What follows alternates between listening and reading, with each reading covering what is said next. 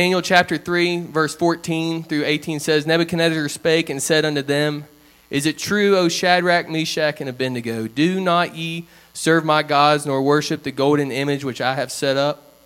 Now if ye be ready, that at what time ye hear the sound of the cornet, flute, harp, sackbut, psaltery, and dulcimer, and all kinds of music, we fall down and worship the image which I have made well. But if ye worship not, ye shall be cast into the, in the same hour into the midst of the burning fiery furnace. And who is that God that shall deliver you out of my hands? If it be so, O our, our God, or Shadrach, Meshach, and Abednego answered and said to the king, O Nebuchadnezzar, we are not careful to answer thee in this matter.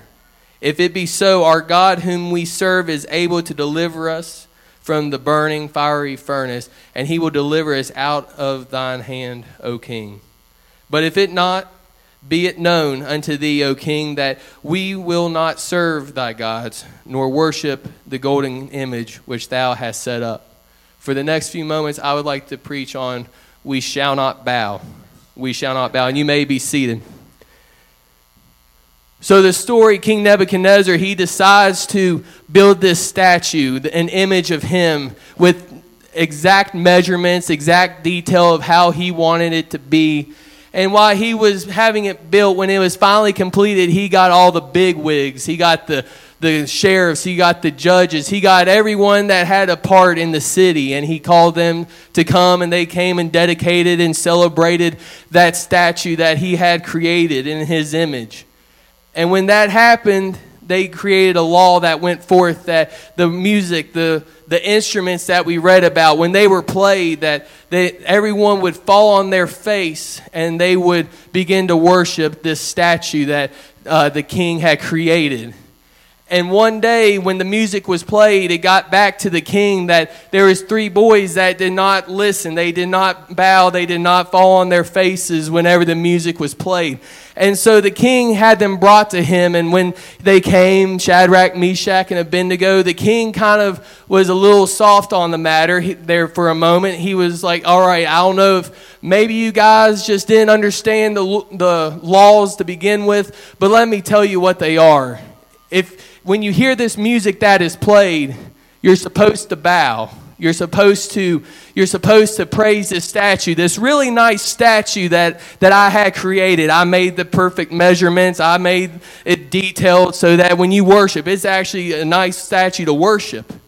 So I'm going to allow, uh, maybe you maybe you were spiteful, maybe you didn't want to praise, maybe you didn't want to bow to it, but I'm giving you this one opportunity. But if you do it again, then I'm going to have to throw you in the fiery furnace, and we don't want that. But if it comes down to it, that's what's going to happen.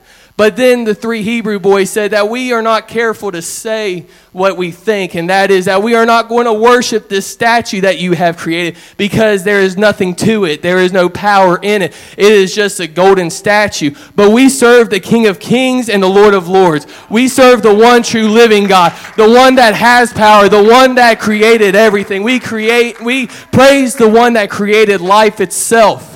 And we are not going to praise this statue that you have that you have made. And this infuriated the king. He got so mad that he told his soldiers that you were going to turn the fiery furnace up seven times greater than what it already was. And so when they go and they throw the three Hebrew boys in there, it says that the soldiers that threw him in there died because the heat was just so intense. And while they were in there, the king comes, and at this point they should have been ashed. They should have been ashed right when they went into the fire. But when he looked in there, he saw the three, but he also saw a fourth. And he said that it looked like the Son of God that he saw. So he calls the three Hebrew boys out of the fire. And when he when they come out, their hair is not burned. Their clothes are not burned. They don't smell like smoke or fire. But when they come out, there's only three. And the king says, where is the fourth? And they said, there isn't a fourth. It was just us in there. And so from that point on, he said, we are not going to worship the statue anymore, but we're going to worship the God that you serve. In Isaiah forty-three and two, it says, when thou passest through the waters, I will be with thee. And through the rivers they shall not overflow thee. When thou walkest through the fire, thou shalt not be burned, neither shall the flame kindle upon thee. When you stand for God, God is going to show up and he's going to take the situation over. When you stand for God, God is going to show up and he's going to show off his power. He is not going to let you die when you're standing for him. But know that when you, that you have a God that will stand for you. He will never leave you nor forsake you. He will not abandon you in your time of need. But he wants to see you stand for him and not bow for this world. But we need to know that we need to stand for God, because if we stand for God, he will make us victorious. If God be for us, who can be against us? We were not called to be pressured, peer pressured into the world. We were not called to watch horrible shows, horrible movies, horrible video games. We were not called to read the horrible literature that is being preached in this world today. But we were called to serve the purpose. We were called to continue the will of God. We need to just make up in our minds that we are going to stand for Jesus. We are not going to bow to this world. This life is a race, and we're racing for heaven, but are we at the last moment, are we going to fall out of the race? Are we going to, are we going to give up on our values? Are we going to give up on our doctrine? Are we going to give up on heaven? But I don't know about you, but I am a competitive person. It's a curse, almost. When I was in high school, one of my best friends, Doug Dodd, we called him Dougie D. Me and him and several others, we were all about U F C, M M A fighting, and we would go to the mats at the school and we would wrestle. And this one day, he got me in an arm bar, and he had it bent so far. And if you don't know what an arm bar is, it's your arm straight out, and they're pushing it the way the elbow shouldn't go. And it makes your arm go numb. Your your body almost goes practically numb. But he finally was like, "Are you going to tap?" And when you tap, that means that you're done. You can't stand the pain anymore, and you lose. And I said, "No. You're going to have to break my arm before I tap." And so he continues, and he puts more pressure on it. And he says, "You going to tap now?" And I said, "Nope, break it." Like I said, I was young and dumb, but I was competitive. When I played football, I didn't, I didn't want to miss a play. I always wanted to make the tackle. I wanted to be there for the team when they won. I, I, went, I had dislocated fingers and shoulders more than I can count. I've had concussion after concussion, and that's probably what's wrong with me today. But I always wanted to be in, in, in the hunt. I always wanted to be in the race. I always wanted to be in the game.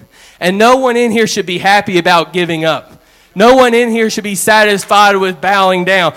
But there's some, you should be able to say there's something in here today that you're never going to give up on. And we have that mentality because God gave us that mentality. When Shadrach, Meshach, and Abednego were called before the king, he was saying this is a life and death matter. Either you're going to choose life and you're going to give up on your God and you're going to serve this statue, or you're going to die. But then again, they said, no, no. Either God's going to deliver us or he's going to, or we're going to die, but you're going to know that we serve God. We're not going to serve your statue. Second Chronicles fifteen and seven says, "Be ye strong, therefore, and let not your hands be weak, for your work shall be rewarded." You were not meant to be pressured by the world. You were not meant to be lost in this world. You were called for such a time as this to uphold the will of God. God's people are not supposed to live in fear and in confusion, but it says in Isaiah forty-one, ten through eleven, it says, "Fear thou not, for I am with thee. Be not dismayed, for I am thy God. I will strengthen thee, yea, I will help thee, yea, I will uphold thee with the right hand of my righteousness." And then it says, "Behold, all they that were incensed against thee shall be ashamed and confounded. They shall be as nothing. They that strive with thee shall perish." There's not a thing that can stand against you. God will not allow it. They will not have victory over you, but the only thing they'll have is defeat. He did not give us the spirit of fear and confusion. He will give us the resources that we need to carry on against those that stand against us, that those that try to attack us, our flesh that t- tries to destroy us, and the devil that tries to trick us. They will not triumph if you stay true to God, because they are, cannot go against God's anointed. Acts five and thirty-nine says, "But if it be of God, he cannot overthrow it, lest happily ye be found even to fight against God." When you are with God, nothing can overthrow you. The church cannot be overthrown. The church cannot be defeated. Stay in the church. There is nothing that can be better than church. There is nothing that can be greater than God. And God can control and He can take care of any situation. Luke one thirty-seven says, "For with God nothing shall be impossible." Zechariah two and eight says, "For thus saith the Lord of hosts, after the glory hath He sent me unto the nations which spoiled you. For he that toucheth you touches the apple of His eye."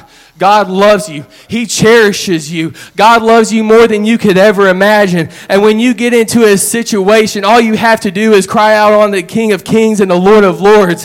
When Shadrach, Meshach, and Abednego were in the fiery furnace, God put an angel in them and put a hedge of protection around them so that they would not die. Again, He will not allow the children of God to die. He will not allow them to suffer when they stand for God. And He is not going to allow an opportunity to show His His power pass by. When he and then we can turn to a different story. I know I'm switching it up here, but First Kings chapter eighteen, it talks about Elijah and the prophets of Baal, and he calls these prophets to him, and they decide to have this competition, and he tells them to take a bullock and make an altar, and they decide which bullock they want, which is a young calf or a young bull, and they take this uh, calf and they, they put it on the altar, and they begin to cry out to Baal, the, the god that they served, and they were crying from morning until the afternoon, until midday. And then Elijah starts to have a little bit of fun with them. He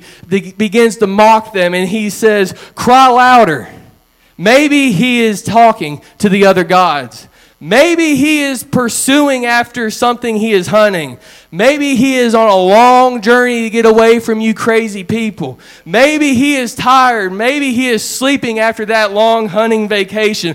But he must be awakened so he can set the fire down from heaven so then you guys can be proven right." So they begin to scream louder and louder until finally they begin to cut themselves, and it says that blood started to gush from them. And when that happened, I can see Elijah saying, "This is getting out of hand. This is crazy. They say I'm crazy for believing the one true God, but they're cutting themselves." So he says, "That's enough. It's it's my time. I've given you half the day. Now it's my turn." So he calls for the people, the, the the the the people of Israel, to come and around him, and he grabs twelve stones, and he, he's giving them a little bit of a history lesson about the twelve tribes that they came from. He's saying this is this is a history lesson on where you came from with the twelve tribes of Israel. And then he takes the wood and he puts it on there, and he takes the bullock, and it says he cuts it up and he builds a trench around it. But at this time also there is a great drought, and he says, "I want you to bring four barrels of water to me, and I want you to pour it on the altar with the sacrifice that's on it." And when they do this, they pour the water, this valuable water, because they couldn't barely get it anywhere because of the drought. But they go and they pour it on. He says, "Do it a second time." So they pour it on there, and there is now eight barrels of water over that altar. And then he says, "Do it a third time." And they do it, and then there's twelve barrels of water that had been poured over. And it says that the water was flowing. It was gushing off of the altar, and they w- the trench was filled with water. And so at this point, Elijah was trying to make the, I well, tell them that there is no possible way that man can like this altar. Only God can. And it goes on to say in First Kings chapter eighteen, thirty-six through thirty-eight, it says, "And it came to pass at the time of the offering of the evening sacrifice that Elijah the prophet came near and said, 'Lord God of Abraham, Isaac, and Israel, let it be known this day that thou art God in Israel, and that I am thy servant, and that I have done all these things at thy word. Hear me, O Lord, hear me, that this people may know that thou art the Lord God, and that thou hast turned their heart back again.' Then the fire of the Lord fell and consumed the burnt sacrifice and the wood and the stones and the dust, and licked up the water that was in the trench. It burned not only the wood and the sacrifice, but it burned the rock, and it took up the water as well because of how hot that fire was." And then he, the children of Israel fall on their faces, and they begin to, begin to cry out, "The Lord, He is God, the Lord."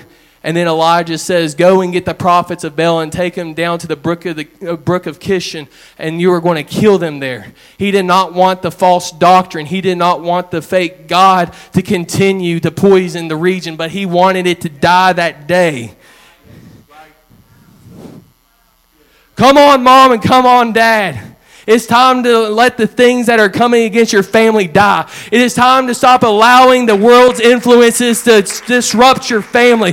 Come on, son, and come on, daughter. You can win your family to the Lord. Come on, elders. It is time to pray, fast, for more greater than ever before for the babes of this church. Come on, church. It is time for us to win this community back. We shall not bow. We shall not give up, and we shall not turn our backs on God. The enemy has no power over us because we have a God who has never been defeated. He has defeated death and the grave. He made the blind to see. He made the lame to walk, and he made the dumb to talk. He raised the dead back to life, and we should be able to say boldly about our God that he can do the same today because he is the same yesterday, today, and forever.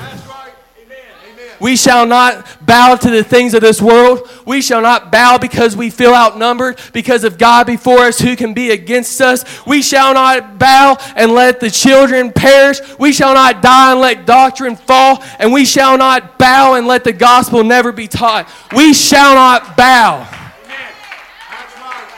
Come on, mighty men and mighty women of valor. It is time to stand and plant your feet and say that I will not be moved. I'm standing in the place of those that are behind me because we know that we have a God that is able.